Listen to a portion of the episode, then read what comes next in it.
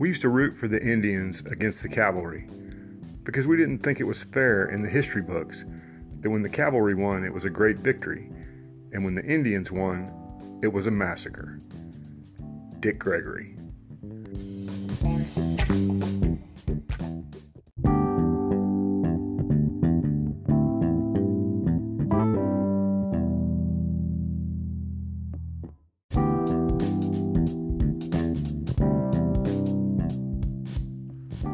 Welcome to the Revisionist History Podcast, where we set the historical record straight, no matter who it might offend. I'm Paul, and today we'll be talking about why you should be reading history in both nonfiction and fiction, how to do it in a way that broadens your horizons rather than narrowing them, and why it's way more fun than you ever imagined.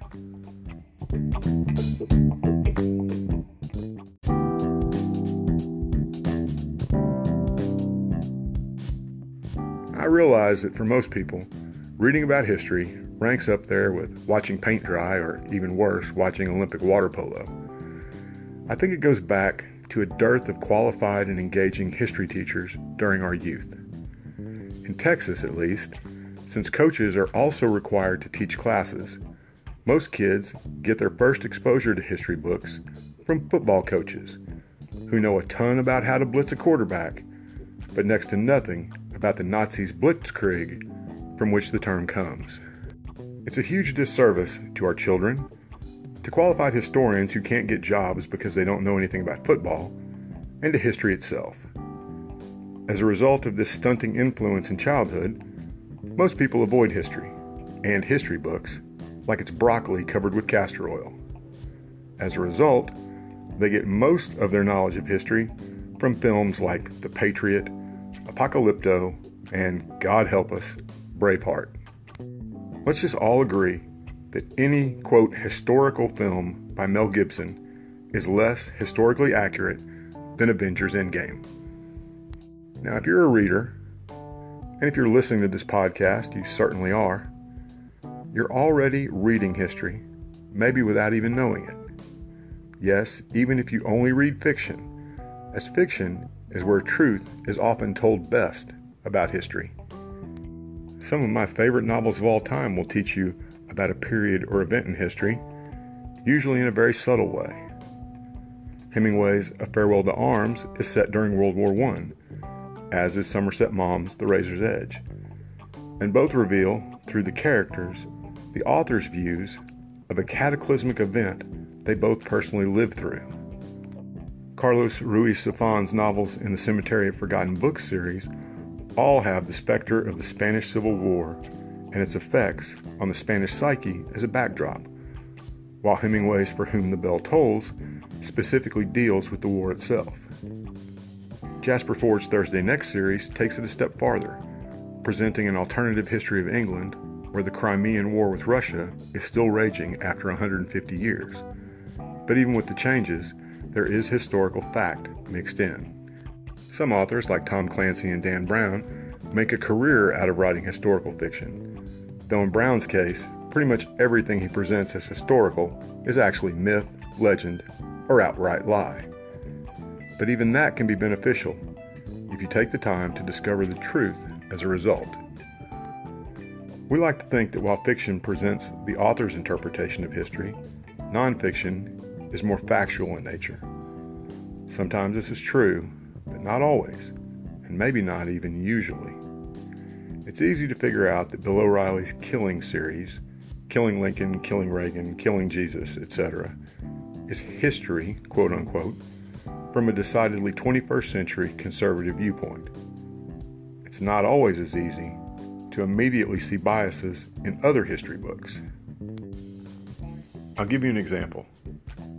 I'm currently reading a book about the Crusades the jacket blurb and review quotes of this book on the Crusades, an obviously contentious issue, all led me to believe that this was a balanced presentation of the facts of the period, showing the good and the bad of both sides. Not so. Less than 10 pages in, it became clear that the author had an agenda, and that agenda was to, quote, correct our false, long held views about the Crusades, at least in the West and to show that the Crusaders were evil personified, while the Muslims under Saladin were the most peaceful, enlightened people to ever walk the planet. He goes so far as to say that many Christians converted during the Muslim conquest of the Holy Land because, and this is a quote, Islam was the logical next step from Christianity. That may have indeed been the case for a small minority, but most converted to Islam, just like the Muslims who converted to Christianity under the Crusaders, to avoid either death or at least crushing taxes and second class citizen status in order to keep their own religion. Given this, you'd probably assume that I stopped reading his book. Again, not so. Why? Because while I do not advocate wasting time on bad books, and by bad I mean poorly written, when reading history, it's often necessary to read even clearly biased books in order to get the full picture of what really happened. In the Crusades book I referenced, there are clearly parts that are politically correct historical revisionism. There are other parts that I didn't like only because they challenged my long held views on the subject, not because they were wrong. If you're going to read and learn history properly, you have to be prepared to be offended by the truth, and you have to be prepared to do some work to find the truth. It's long been assumed, especially by Hollywood, that Americans especially can't handle the truth. Let me give you another, much better film reference as proof that this is simply not the case. For over six decades, the Pacific theater of World War II was presented almost exclusively from the American point of view, Tora Tora Tora being the only real exception and a fine film as well. Then, Clint Eastwood made two films portraying the Battle of Iwo Jima Flags of Our Fathers, told from the American perspective, and Letters from Iwo Jima, told from the Japanese perspective. Taken together, they give a far fuller and more balanced account of a pivotal moment in history than had ever been seen before. We have to do the same when reading history. We have to be discerning as well, though. I do not in any way, let me reiterate, I do not in any way advocate reading what is clearly propaganda or clearly false. You don't need to read Hitler's insane rantings in Mein Kampf to understand the German perspective during World War II. But you should read the German perspective from an historian who's actually a German. There's also much value in reading contemporary accounts when available as well as later histories of the same event. Though written almost 200 years after the events, and now considered to be too much of a hagiography, Arrian's Campaigns of Alexander gives the most contemporary account of Alexander the Great that we have, and should be read alongside current biographies. Arrian's account does paint Alexander in a glowing, non critical light, but it also gives valuable historical information as well. A more current historical issue that has ramifications to this day is the historical presentation of the American Civil War. Now, I think the best one volume history by far is James McPherson's Battle Cry of Freedom. For those of you who are more adventurous, Shelby Foote's three volume The Civil War A Narrative is a must. But understand that if you read the accounts that came out soon after the war ended, you will have an almost bipolar experience, with the Northern accounts demonizing everything about the South, and the Southern lost cause narrative portraying the North as 19th century Nazis. That lost cause narrative has also caused problems for us up to the present day.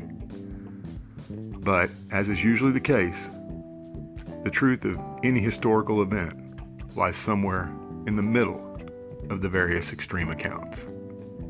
I think it can also be valuable and enjoyable to read nonfiction, biographical, or historical accounts alongside fictional ones of the same era or event.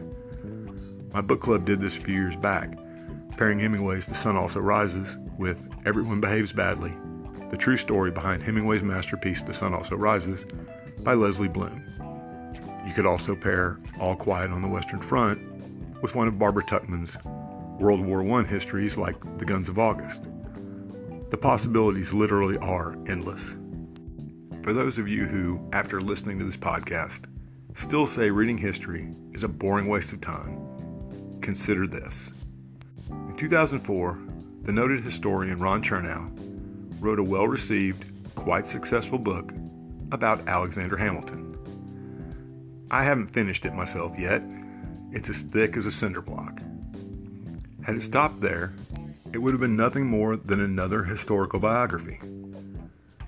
But in 2008, while on vacation, playwright and composer Lin Manuel Miranda read Chernow's book and was inspired to write the musical Hamilton, an American musical, which has become a worldwide phenomenon. In the process, it sparked renewed interest in both Chernow's book and the Founding Fathers in general. History is more than dry battle accounts and dusty old dates. It's who we were, who we are, and who we will be. You cannot know where you're going if you don't know where you came from. So start reading history. It may just change your life.